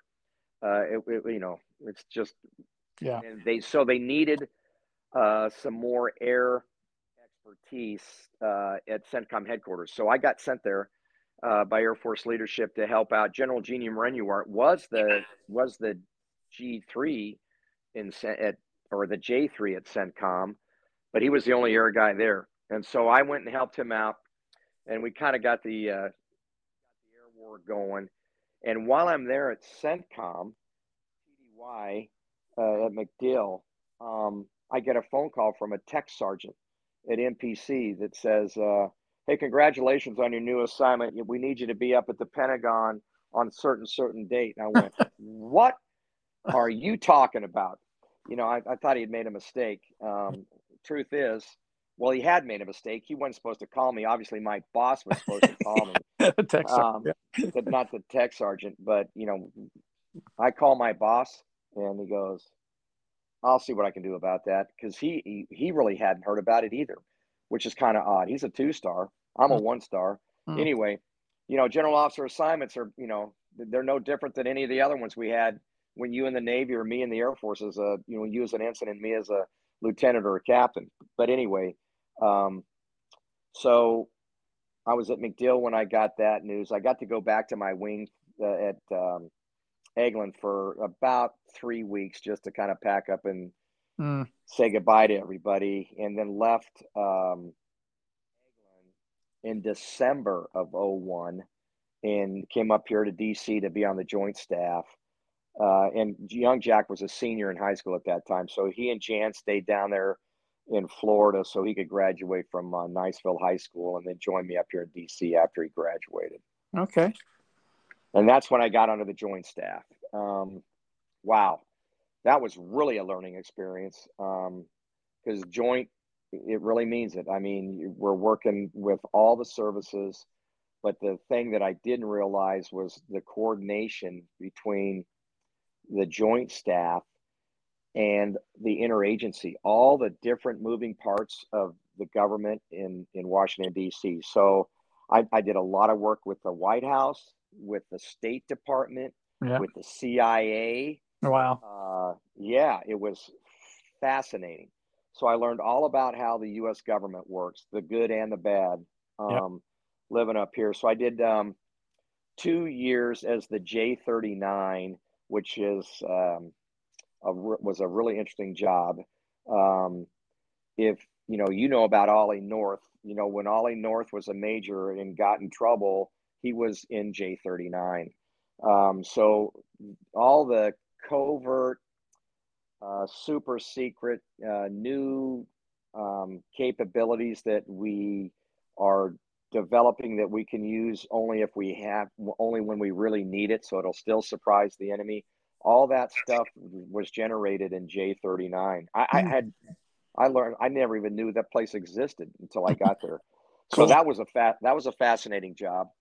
And then, uh, then I got promoted uh, to two star, and they slid me over to be the uh, the director of uh, J7, which was the Joint Force Development Training. And It was a cat, lots of cats and dogs in the J7. Uh, continuity of operations for the U.S. government. We, Yep. we were we were responsible for that J7, which Wow. was really interesting. Yeah, so uh, all in all, just right at four years on the joint staff uh, before going down to Langley for my for my last assignment. And so when did you have your last flight as an Air Force Oh. pilot? Okay, let's think about that. So, I mean, I which, had, which uh, assignment was the last? Yeah. okay, it would have been at Langley. So, Okay. my last real qualified F 15, uh, you know, all every I can do anything in the F 15C pilot was as the wing commander. It was my fini flight in um, November uh, of 01. Cool. Um, but and then I come up to the joint staff. I'm four years to the joint staff. Then in uh, summer of 05, I go. I come back down to Langley as the director of requirements, which is another fun job because now you're responsible for the future of the Air Force. You know, what are our capability gaps? What do we need to stay in front of the enemy? And so you're you're you're meeting with industry. You're telling them what you need. You're evaluating what they're offering. You're you know you're writing those requirements and you're working with your acquisition buddies to go buy the stuff, get it on contract. But I felt that as the director of requirements, I, I pretty much needed to know how the new stuff was working. So I did some flying, not a lot, but I but I did a little bit of flying as the director of requirements. I mean, you know, for example, we were putting um, you know, Litening pods or, or I'll, I'll give you a better example. Well, we were doing that too on F-16s and F-15s, and we had two different options uh, of, of the Litening pod or the sniper pod, and so we were evaluating both. So I wanted to see what what each one of them did. Yeah. Um, and then we came up with this small diameter bomb, which would let us carry a lot more weapons wow. especially on our on our fifth gen airplanes, which were you know we're carrying them internal. So we built this small diameter bomb, and the first time we're going to use them on F-15s. We're going to be the E models over in Lakenheath So I popped over to Lakenheath and talked to the wing and said, "You guys ready to do this?" Blah blah blah. So yeah, I got a little bit of flying in there. So I would say my last um, Air Force mission would have probably been was either in an F sixteen or F fifteen, and it would have been around. It'd have been early, you know, probably spring of two thousand and seven. Cool. So yeah, in all your twenty six hundred and fifty plus hours, did you ever have any close calls? Yeah, sure. Um, not not in combat, which is interesting. You know, my generation of pilots, um, some of us it's odd, especially now, did not get any combat time. So, yeah. for example, um, Desert Shield, Desert Storm, I was on a squadron commander up in Alaska. So okay. our airplanes okay. didn't deploy. Yeah. We had to stay up there and protect the northern tier. and then um, when 9 11 hit, as we already talked about, you know, I'm um, I'm at Eglin, um, but I'm in the operational test business. I'm not, you know, yeah. uh, in one of the combat wings um, and I get deployed, you know, to CENTCOM, and then I at MacDill, and then I go up to the Joint Staff. So my close calls were just, you know, typical aviation things where, you know, stuff happens in 2,650 hours. Uh, you're gonna have a, you're gonna have a few close calls, um, but but nothing nothing too serious. Really. No no punch outs. No. No no no punch outs.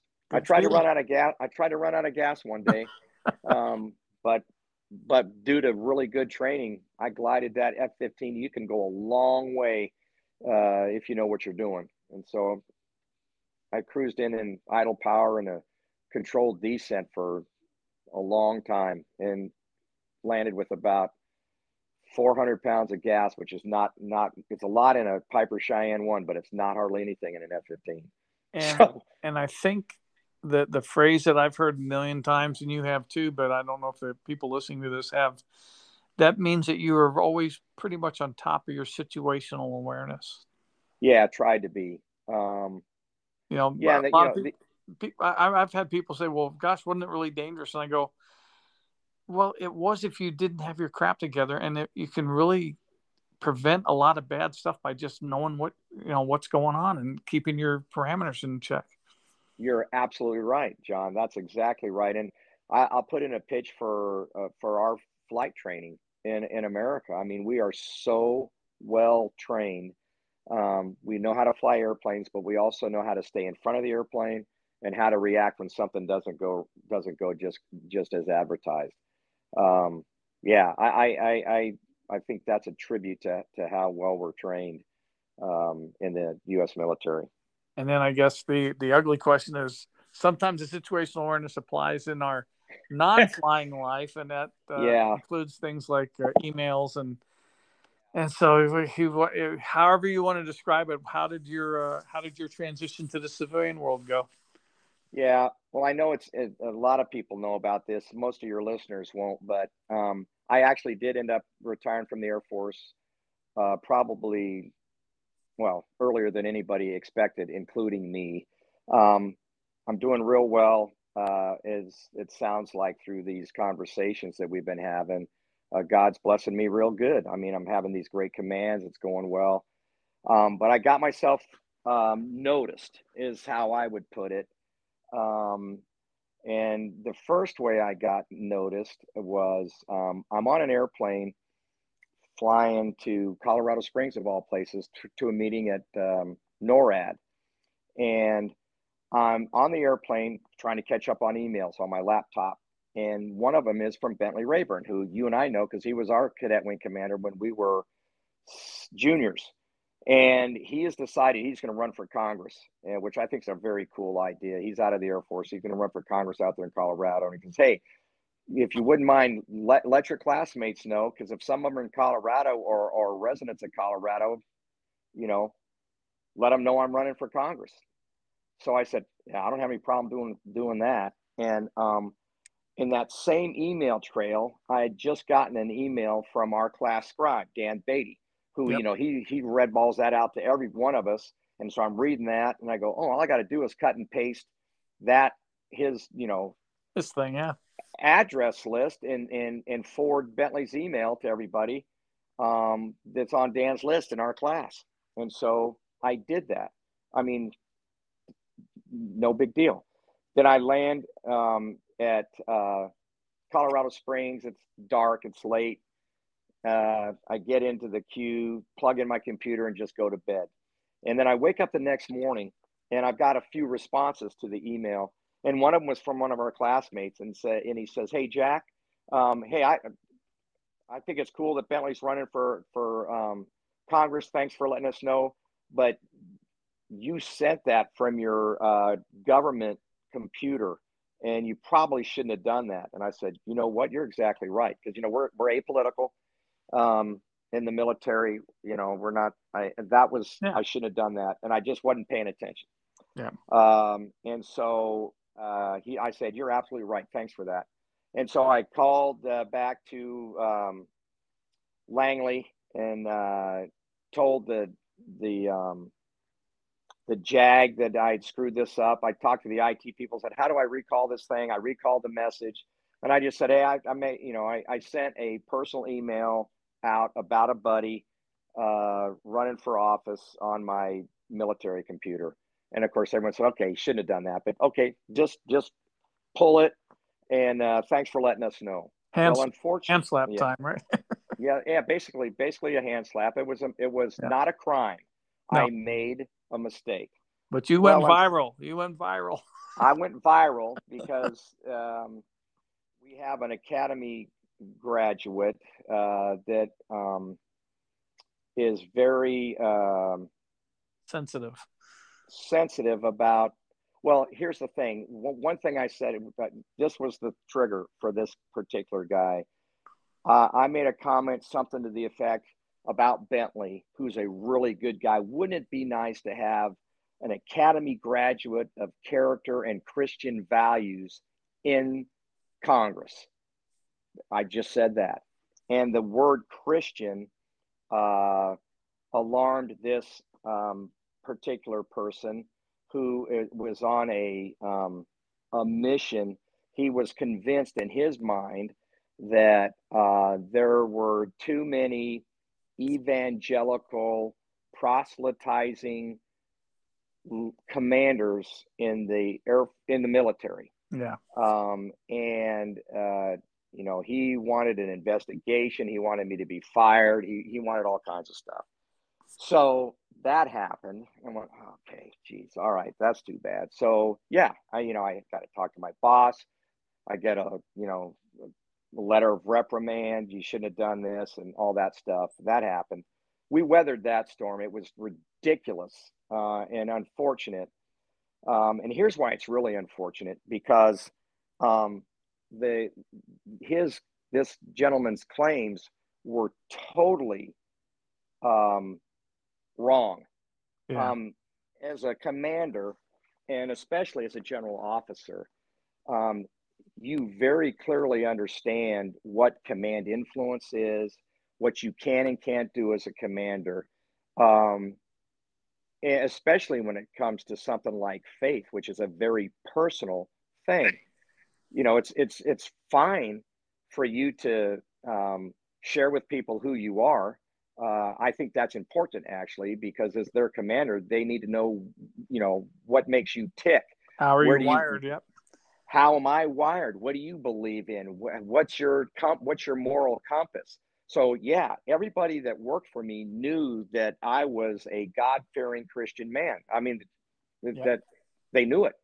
Um, but um, as a general officer in particular, even as a colonel commander, um, I, I, for your listeners to know, you get in, you get people are going to get mad. You're gonna, they're going to file complaints uh, because they didn't get the job they wanted or you know right. they went to jail for committing on a crime but it was your fault not theirs. Yeah. That happens a lot. Um, i never i got very few complaints thank goodness but i never ever had anyone complain that jack catton uh, made me feel uncomfortable about faith or he tried to make me believe like he did or he does. Never, ever did I get something like that. So for that guy to make some of the claims he made uh, was just hurtful and so uh, not right. It felt bad. It felt bad. But so it's behind. What you're, what you're saying to me, Jack, is you were leading by example, yes. and not by not by imposition. And I think that's Well- the big the big deal there. Well, I appreciate that, John, and I think the people that I commanded would say the same. And and I and I wanted to lead by example. Um, Yep. So that happened, and by itself, I think that uh, you know that, that I I weathered that storm. Um, but then about oof, maybe six seven months after that, I'm I get a phone call. Of course, I think I'm in the Washington Post for that. I think I did get on the on the uh, into the Washington Post for the email. And then about six months later, I get a call again from a reporter. And lesson learned don't answer calls from reporters. or if they ask you a question, uh, tell them, uh, you know, tell me what your question is. Let me think about it and I might answer you later. Yeah, deferred, Anyway- deferred the reaction. Yeah. yeah, this this reporter calls and said, I understand when you were at the Pentagon. So this what what I'm going to get in Oh, trouble wow. for now is actually uh, 18 months earlier Oh uh, wow. while I was on the joint staff at the Pentagon. Um, I'll try not to keep this too long because I know we're getting deep into it. Uh, Hopefully, you can edit some of this stuff out. But anyway, it, it it it matters just how screwed up America can get sometimes. But anyway, she says, I understand that uh, while you were in the Pentagon, you were uh, you would go to uh, Bible studies uh, held by the Christian Embassy, and that you made a, a video about that um, that the Christian Embassy work there in Washington D.C. And I said, Yeah, I did. I, yes, I, I I said yes, I did. Um, as a matter of fact, all of that stuff was uh, approved by the you know Pentagon leadership, including the video, which we asked to make sure it was okay if several of us general officers participated in it. It was a it was we checked it out before we did it.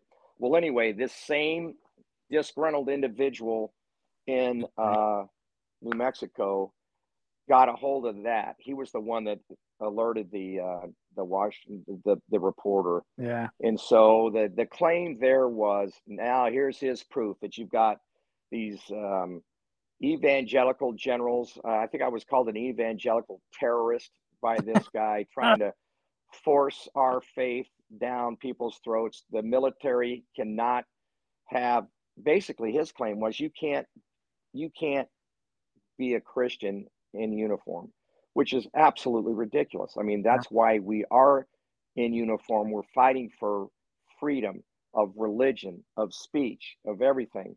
I mean, it's just a totally absurd thing. Yeah. Um, so anyway, he he demands an investigation. So they have an investigation, and um, I'm absolutely convinced. You know, after telling the DODIG, okay, this is I've got it's all I've got it all tracked. You can see the emails. Is it okay for us to do this video? Because what Christian Embassy used the video for was for new people coming into the Pentagon, uh, wondering, okay, you know, where am I? Where am I going to go to church? if if I if I'm a Christian guy and I want to see if there's other guys that maybe want to do uh, an early Monday morning prayer group together, wh- where do I find those guys? If I'm a Muslim, uh, where do I find fellow Muslims um, in the Pentagon while I'm here? I mean, all faith groups are represented and cared for in the Pentagon Yeah. because guess why? Faith matters. When you're a war fighter, you got to know who and what you believe in. I mean, it's part of a war fighter's ethos. Faith matters. The Pentagon gets it. The U.S. military gets it. Um, so yeah, we're gonna we're gonna we're gonna be men and women of faith of some kind. Yeah. So anyway, I'm convinced that this thing's going to go away, but it didn't. Um, I'm in the Washington Post front page again. Evangelical general proselytizing his subordinates. You know all those erroneous, Yeah. inaccurate, bogus claims. Um, and you know, timing is everything. So you know, I've been a two star for a couple of years. Um, I've just about to be nominated to go be the Seventh Air Force commander. I've been through the interviews. I'm headed to North, Korea, not North Korea, South Korea, to protect to protect us from the North. And there's no way uh, the Pentagon's going to send my name over to the Hill yeah. to um, get my third star and do this assignment in the midst of this DoD investigation. So timing was timing, and they didn't send it, and so I said, okay, I guess it's uh, I guess it's time to retire. And so that that was kind of how I retired. And you know, it's kind of sad, and it felt bad, but I, as a Christian, God fearing man, I know God's in control, and He's not surprised by anything and it is it is what it is and as it turns out i, I feel blessed by god that he at least let me know that i was going to be a three star at least i found that out You know before i before i got sent the other way and he said you know what you, you could be a three star but i got other things in mind for you and he did and it's all worked out and i will share this the yeah. um when uh out of the Air Force and we transitioned, and it was an easy transition. We came back to the one house we had, which was up here that I bought during National War College. We moved back in there. I got this great job with the Boeing company. Um, and shortly after our transition up here to DC, Jan's daddy got sick and passed away. Mm. Jan, one of Jan's sisters, got sick and passed away. And the truth is, we'd have been on the other side of the world. And I know I would have had regrets that I wasn't where I could have helped Jan's family and her best, and neither would she. I mean, we'd have gotten her back here, but you know, when you're that far away, it's not good. And so I really think that was God. He knew all that was going to happen. He said, you know, I, you, you you, you need to be here in the United States for family purposes, yeah. and and we were here. So I'm grateful and not um, bitter at all. I, I am sorry for um, sorry that our country can get that confused about what is really going on and read and believe erroneous, ridiculous stuff in the media, that, you know, which continues to go on today, which is really too bad. Yeah. Um, it, it's just, I'm, I'm just sad that it happened because it yeah. shouldn't have. No, I, I I think the free press is very important, but they they need to be responsible too. Amen. They sure and that that I mean, we we air all our dirty laundry, and the truth eventually comes out. And I think that's that's important for us, but it, it's ugly going through the process sometimes. Yeah, I agree. Well, on the the other thing too is out of the Air Force. So while I'm in, and all this is going on, when there's a formal investigation going on, I am um, my lips are sealed. I am not allowed to share my side of the story except with the IG team, yeah. the investigators. But I can't I can't refute anything that's being said about me or anybody else. That that was unfortunate. But outside of the Air Force, where I can explain to, um, you know, I've been down to Maxwell several times since then. Uh, you know, talk to um, uh, different uh, commanders have invited me out to talk to their their wings and their leadership about how uh, uh, how can you live your faith while in uniform because you can um, how do you how, how can you do it how can you avoid you know pitfalls like you got caught in right or wrong so i've been i think i've been able to help a lot of a lot of um, airmen of multiple faiths feel comfortable um, and not embarrassed or afraid to practice their faith while they're in uniform. So and, I think that was good too. And you're I talking do about, that as well in the Air Force. Yeah, you're not talking about only one faith. You're talking about all faiths. Yeah, absolutely. I think I think that that's an important distinction to make for people that are not following this topic real closely, and that is, you know, this is not a unifaith type deal. This is uh, the the U.S. says we are not establishing a state religion. Therefore, it's whatever faith you believe in. That's right. Yeah. And and I give the U.S. I give the Department of Defense um, due credit for trying to accommodate all faiths. They we the, the department really does that. They know the value of faith in a warfighter, and they they really try to accommodate all faith groups. They really do. Well, Jack, I thank you for doing this tonight. This has been great. Yeah, it's been fun, man. You got me in a storytelling storytelling mode. Yeah. Uh, let, us uh, let's end this now, and then I'll call you right, right back.